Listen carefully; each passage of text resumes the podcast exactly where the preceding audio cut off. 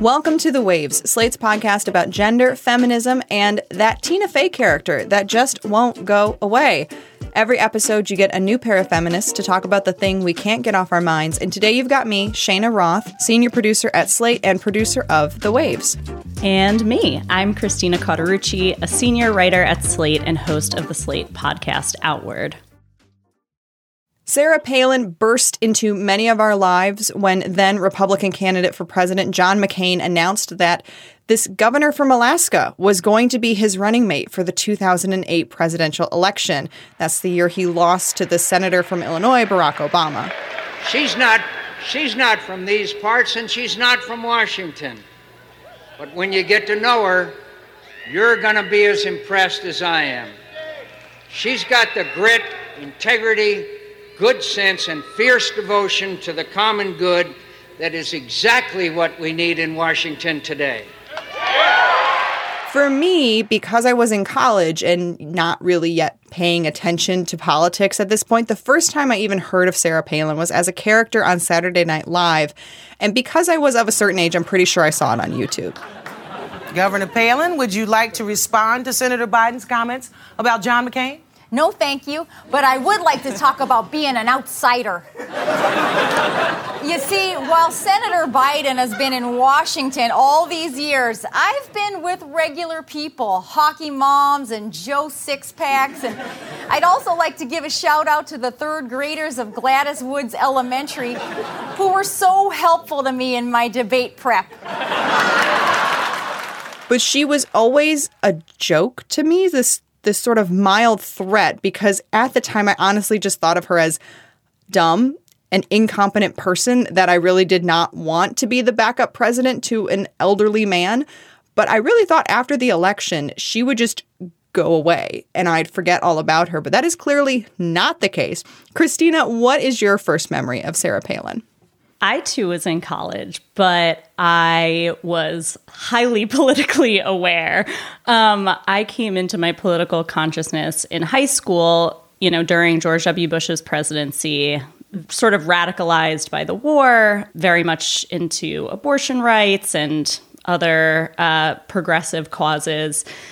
So then in college, when Obama was up for election, and uh, Sarah Palin was announced as the vice presidential candidate, I just remember thinking, wow, I feel like my parents and a couple other people who are more on the moderate to conservative side had always talked about John McCain as this like really reasonable and smart and sort of like maverick Republican candidate. Yet here he is choosing Sarah Palin as his running mate, who uh, doesn't seem qualified to be president, uh, doesn't seem qualified to be governor of Alaska, much less president. But unlike you, I didn't necessarily think she would go away. Be- she seemed a little bit scarier to me at the time because I saw people, mostly Republicans, almost excited by the things that scared a lot of the rest of us, like her very proud ignorance of a lot of basic political issues, um, her disdain for the media, things that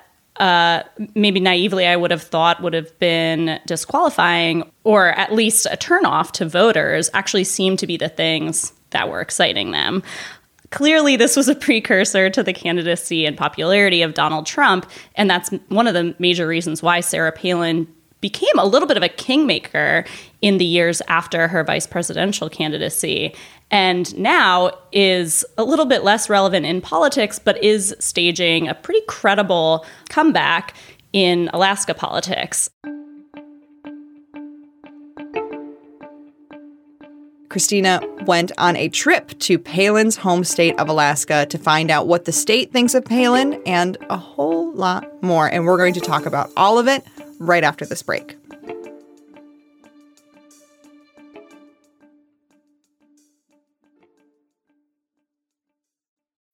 When you need mealtime inspiration, it's worth shopping Kroger, where you'll find over thirty thousand mouthwatering choices that excite your inner foodie. And no matter what tasty choice you make, you'll enjoy our everyday low prices, plus extra ways to save, like digital coupons worth over six hundred dollars each week. You can also save up to one dollar off per gallon at the pump with fuel points. More savings and more inspiring flavors make shopping Kroger worth it every time. Kroger, fresh for everyone. Fuel restrictions apply.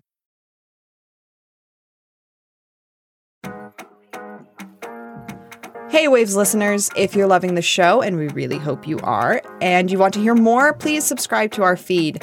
We have new episodes for you every Thursday morning. And while you're there, check out our other episodes too. Lately, we've had conversations about witches, why we hate the sounds of women's voices, and co-ed sports. Welcome back to The Waves. Christina, we're going to spend most of the show talking about the final installment in your Alaska series, brilliantly called The Republican Discontents of Alaska, or I Tried All seventeen Chilies at an Alaska Republican Cook-Off, and All I Got Was an Earful, about Sarah Palin. Brilliant titles. But first, let's start out with, why did you go to Alaska? There are two big races going on there that are sort of unusually competitive and unpredictable and thus exciting and interesting this year. One is the moderate Republican Senator Lisa Murkowski is up for re-election, and the state Republican Party has basically disowned her and is running a hardcore right-wing rom- woman against her. The other big race, the one we're talking about here, is the congressional race. So Alaska has only one seat in Congress, and it was held by this Republican, Don Young, who cut a very memorable figure in Congress uh, for almost fifty years. And in March, he died. He was eighty-eight, so, you know, it was unexpected in the sense that he wasn't, like, bedridden or anything. So all of a sudden, this congressional seat was open with no incumbent for the first time in a lot of Alaskans' lifetimes, and including in some of the lifetimes of the people who would end up running for that seat. All kinds of people said, you know, screw it, I'm going to run, because there wasn't someone favored to win and someone with a long and storied record to run against. So there's all kinds of factors at play in this race that I wanted to explore in Alaska. There's the influence of Trump, um, internal conflicts within the Republican Party and within conservative circles. And then there's the particularities of Alaska politics that I didn't know much about until I spent some time up there, but now actually seem to me to be just as relevant, if not more so, than a lot of the other sort of national dynamics at play. Alaska's congressional race started actually this summer during a special election for the state's lone seat in Congress. So Congressman Don Young died before finishing his term, and then that election was the first time that the state used ranked choice voting, which is basically what it sounds like. You rank the candidates by preference. So if people in one party have a whole bunch of different candidates as their top choice, but they agree on a second or third choice, that can be factored into the result. It basically prevents someone very polarizing, but with a very loyal fan base, from scooping up all of the votes. I'm sure that sounds familiar, given who we're talking about. Well, a Democrat won that special election. Mary Peltola is the first Alaska native to take the seat, and now she has to run again. And in the middle of all of this is Sarah Palin. And now that we have set the table, Christina, I can ask you the question that I have been dying to ask. Why does Alaska hate Sarah Palin? Okay, so before any any Alaskan Sarah Palin fan who somehow listens to The Waves uh, comes at me with a pitchfork, a lot of people in Alaska really like Sarah Palin. But there are two populations who have come to dislike her over the years. There's the general voting population, and then there's the Republican Party. So these are, you know, Republican officials who make up a small but influential portion of Alaska voters. So let's start with the first one. Why would an average Alaskan might not like Sarah Palin? Well, first of all, there's a perception among many Alaskans that she abandoned Alaska. First, to run for vice president while she was governor. Um, so the chili cook-off that I visited when I was up there, anyone could go, but the club hosting it was a Republican women's club. They told me that there used to be just one Republican women's club in this region of Alaska where Sarah Palin is from. Um, it's called the Mat-Su Valley. It's very conservative. Um, and it's just north of Anchorage. And when Sarah Palin decided to run for vice president, there was a split within that Republican women's group, because some people said, great, we love that Sarah Palin is going to make a splash on the national stage. We support her run. And the others said, no, she should stay here. She's our governor. What is she doing trying to become a national celebrity when she has stuff to do here? Our state's going to suffer in the meantime. Then, after Sarah Palin lost the vice presidency, she resigned in the middle of her term as governor. So she came back to Alaska, um, spent a few more months in office, and then left. You know, she was under a lot of scrutiny for various ethical issues, um, but also she wanted to take advantage of this national momentum she had. So she became a conservative commentator. She, I'm sure you remember, although I hope for your sake that you don't, she hosted some reality shows. She started campaigning for other candidates. She basically left and made a ton of money and got really famous for not being in Alaska. And Alaska, like a lot of states that are small and scrappy and have a lot of pride and sort of feel like they've been given short shrift in a lot of ways, really resent people who leave and then try to come back and say, I'm one of you. So when I spoke to people in Alaska from all parties and all parts of the political spectrum, people were saying, well, she's she's not even from here anymore. She's not Alaska anymore. She doesn't live here. People mentioned that she was buying and selling houses in Arizona, which is true. She spent a lot of time out of the state. Some people said she Uh, embarrassed Alaska, chasing headlines with these like ridiculous sound bites. Um, she also really leaned into the most extreme politics of the contemporary national Republican Party. So when you think about the guy she ran for vice president with, John McCain, and the guy she's now aligned with, Donald Trump, they're two very different parts of the Republican political spectrum. And Alaska is just not an extremist place. Its politics are very idiosyncratic, in part because it has a bit of a libertarian streak that you might expect from this place that's so far removed from everywhere else in the country, with like extreme climates, very rural areas that's directly impacted by a lot of federal policies. It also gets a ton of federal aid. But let's also talk about the state Republican Party. And these are the people who are actually going out and campaigning for candidates and have a lot of influence in their local communities. They have noticed that she disengaged from state politics when she went out and tried to become more involved in the National Republican Party. So she kind of badmouthed the state Republican Party at a certain point. She called them an old boys club, said they were corrupt. And at the chili cook-off, I talked to one official with the state party who said, yeah, it was like that fifteen years ago. And you haven't been here, you know, in the past decade. We've been working to change that. Where were you? We could have used your help.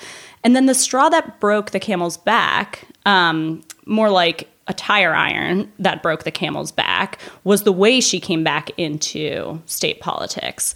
So when Don Young died in March, there was already another Republican in the race. This guy, Nick Begich, he had already announced when Don Young was alive that he was going to primary Young from the right. So he was very conservative. He had connections in the state party, but he was business-minded and palatable enough to appeal to independents. And there are twice as many Republicans as Democrats in Alaska and twice as many independents as Republicans. So that independent vote is a major factor in any race. And uh, a lot of Republicans felt like Nick Begich could easily capture them, even though he was more conservative than the incumbent Republican. Then Don Young dies, and Sarah Palin sees an opportunity and throws her hat back in the ring. All of a sudden, there's no clear Republican successor to him. So I'm om- omitting a couple of other Republicans who also shot their shot because they really didn't stand as much of a chance. Um, and it was really Palin that upended the dynamics of this race that the Republican Party thought should have been not an easy win, but uh, not as much of an upset as it ended up being. So Democrats and centrist independents coalesced around Mary Peltola and this independent candidate who ended up dropping out and endorsing Peltola. And Republicans and conservatives were split. The like MAGA Republicans for Palin, the establishments for Begich. Um, and again, this is a little oversimplified because Alaska is so unique, such that a lot of state Republican Party officials, you would definitely call them MAGA Republicans or right-wing. They're big supporters of Trump. They're not moderate by any means. Um, you know, they're supporting a ban on abortion with absolutely no exceptions. But they are less enthralled to the cult of personality of Trump. Trump has endorsed Sarah Palin, and they don't care. They're also more pragmatic about who can win this election and who's going to care about actually doing stuff in Congress, not just being a celebrity, um, because they are very, very aware that the only way this state with only one representative in Congress can exert influence is through seniority. So Don Young had the seat for fifty years, so he had a lot of power and a lot of influence in Congress. Alaska Republican officials, I, I believe, don't want to elect somebody who is going to have a hard time winning election year after year after year and isn't going to be like sort of head down focused on what they're doing in Congress. Palin doesn't seem like someone who could do or or would be willing to stay in Congress for a really long time and focus on the work. We're going to take a break here, but when we get back, we're going to talk about the staying power of Sarah Palin. If you want to hear more from myself and Christina on another topic, you should definitely check out our Plus segment. Today, we're going to talk about another one of Christina's articles, Please Stop Fawning Over Sheryl Sandberg's Dinky Abortion Rights Donation. It was an absolute fire of a piece. And Christina, I have questions, so you won't want to miss that. And please consider supporting the show by joining Slate Plus. Members get benefits like zero ads on any Slate podcast and bonus content of shows like this one and that conversation between Christina and myself. It's only one dollar for the first month. To learn more, go to slate.com slash the waves plus. For the ones who work hard to ensure their crew can always go the extra mile, and the ones who get in early so everyone can go home on time, there's Grainger, offering professional-grade supplies backed by product experts so you can quickly and easily find what you need. Plus, you can count on access to a committed team ready to go the extra mile for you. Call, click Grainger dot com, or just stop by. Grainger, for the ones who get it done.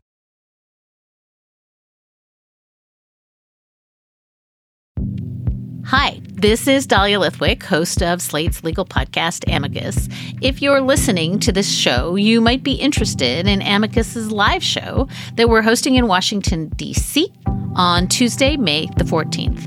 My colleague, Mark Joseph Stern, and I will be talking to some amazing guests, including Sherrilyn Ifill and a sitting state Supreme Court justice, all about how originalism, a relatively recently invented way of interpreting the Constitution, has taken over the Supreme Court and radically reshaped the law. It's been doctrinal rocket fuel for the conservative legal movement and facilitated the rolling back of abortion rights, the expansion of gun rights, and the obliteration of the separation of church and state. And as another wildly consequential Supreme Court term careers to its end, the court's originalists are on a tear. But there's something you can do about it, and we hope you'll join us in D C on May fourteenth to explore the possible pathways out of the current situation. Go to slate.com slash amicus live for tickets.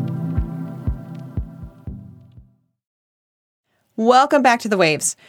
Christina, as I mentioned at the start of the show, Sarah Palin has been in our lives for a very long time, and throughout that time, she's represented a lot of not great things, in my opinion. She's very anti-abortion. She wants to, quote, drill, baby, drill.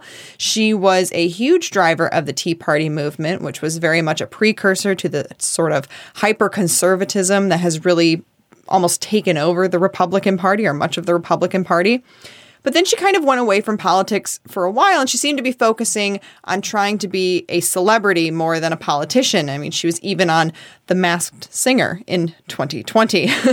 So now that she's trying to find another foothold in politics, why are we giving her oxygen? Do you think we should even be talking about her? Is this the sort of thing where this is one of those personalities where, like, we should just leave them alone and they will eventually go away and not be so dangerous? I think we've seen that that's not how politics or talking about people works.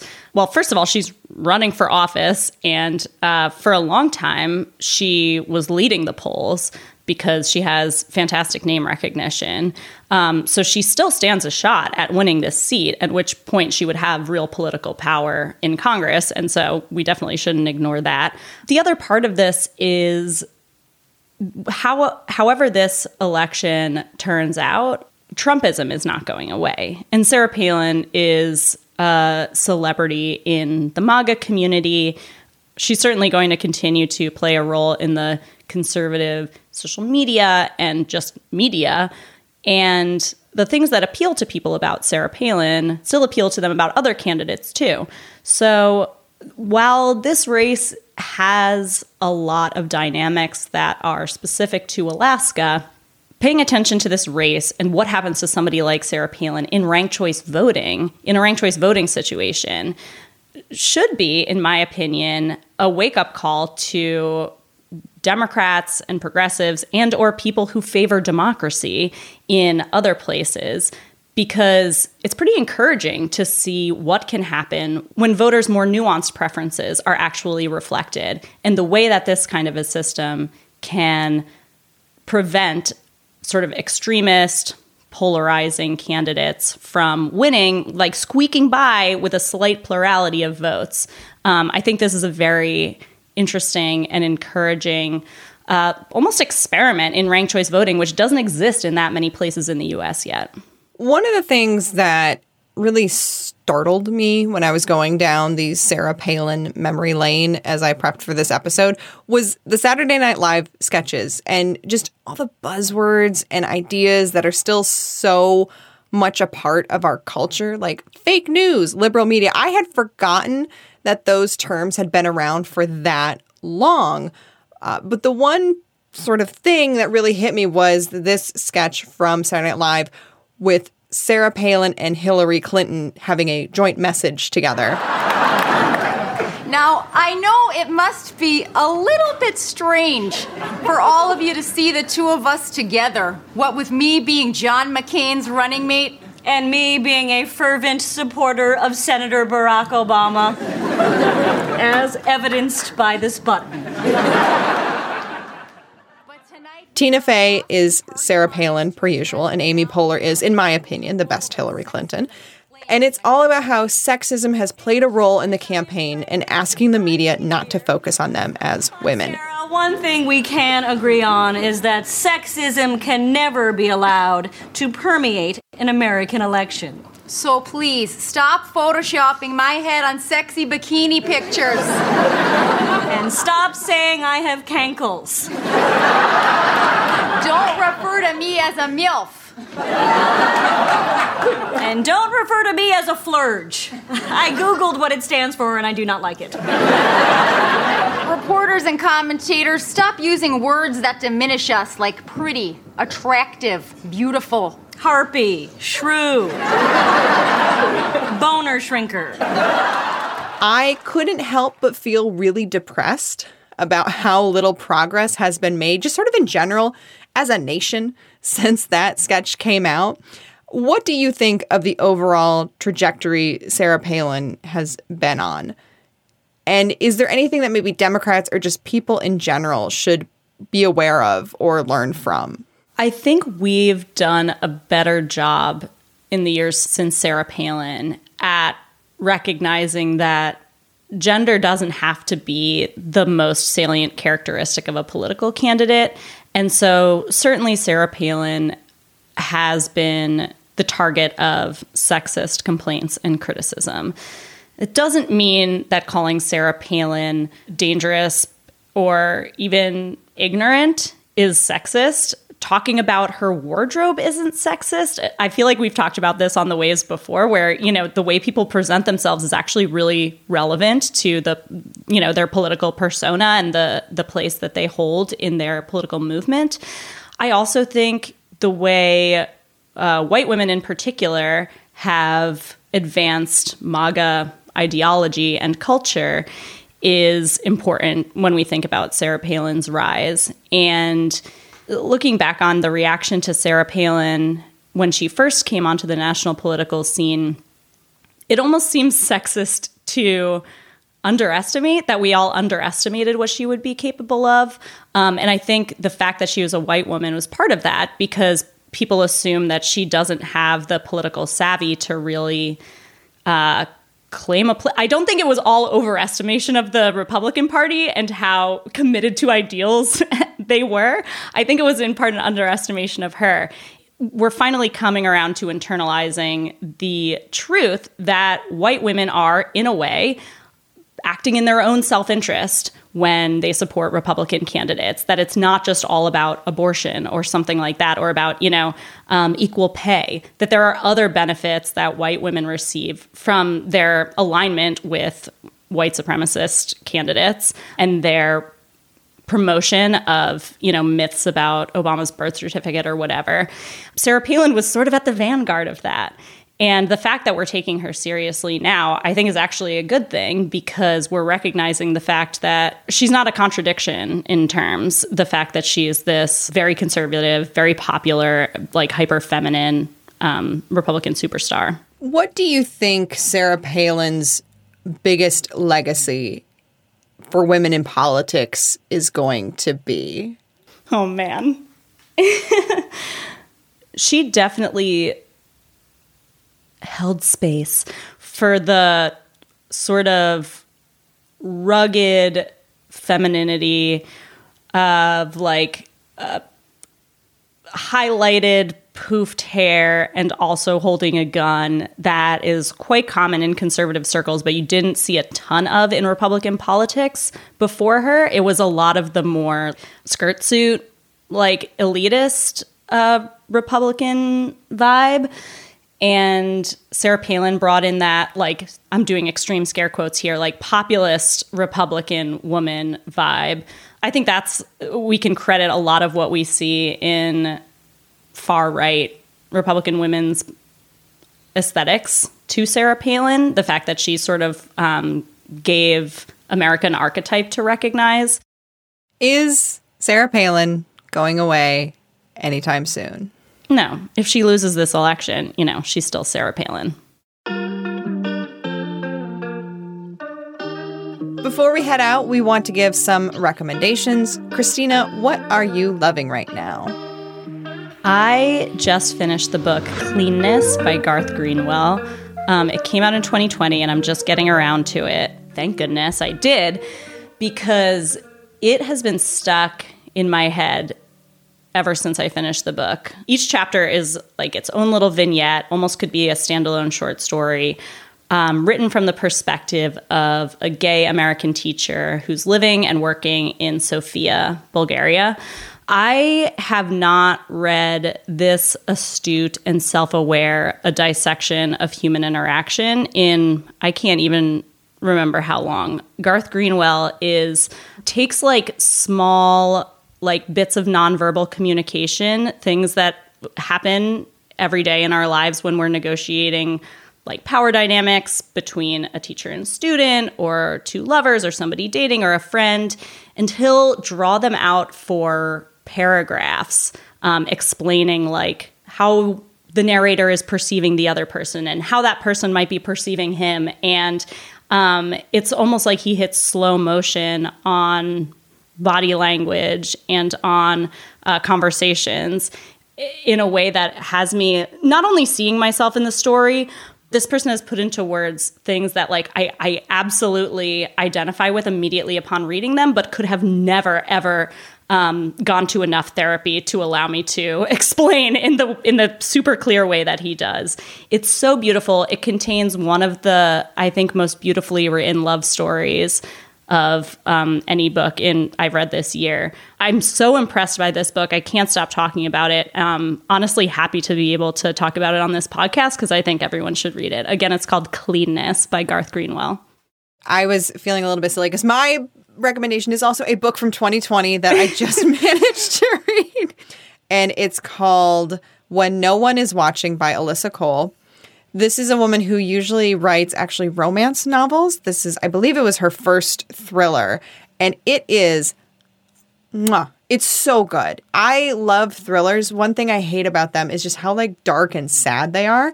This has a protagonist that is feisty and quite funny a lot of the time. I like to think of it as more of like a hangout thriller, because it's fun. And these are people you just want to hang out with and solve a mystery with.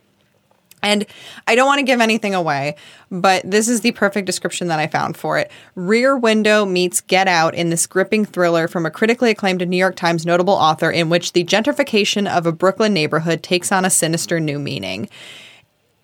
It was so good. And I think those two comps are absolutely perfect, Rear Window and Get Out. It's just incredibly well written. It's very fast paced. It's fun. It's a really intriguing mystery. I could not put it down. I was up very late finishing it. So When No One Is Watching by Alyssa Cole, I highly recommend people go check that one out as well. Oh, that sounds great. Thank you.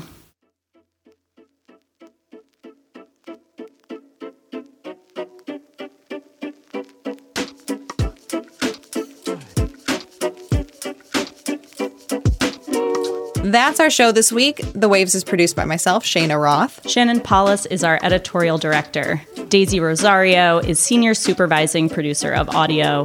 Alicia Montgomery is vice president of audio. We would absolutely love to hear from you. Please email us at the waves at slate dot com. And The Waves will be back next week. Different hosts, different topic, same time and place.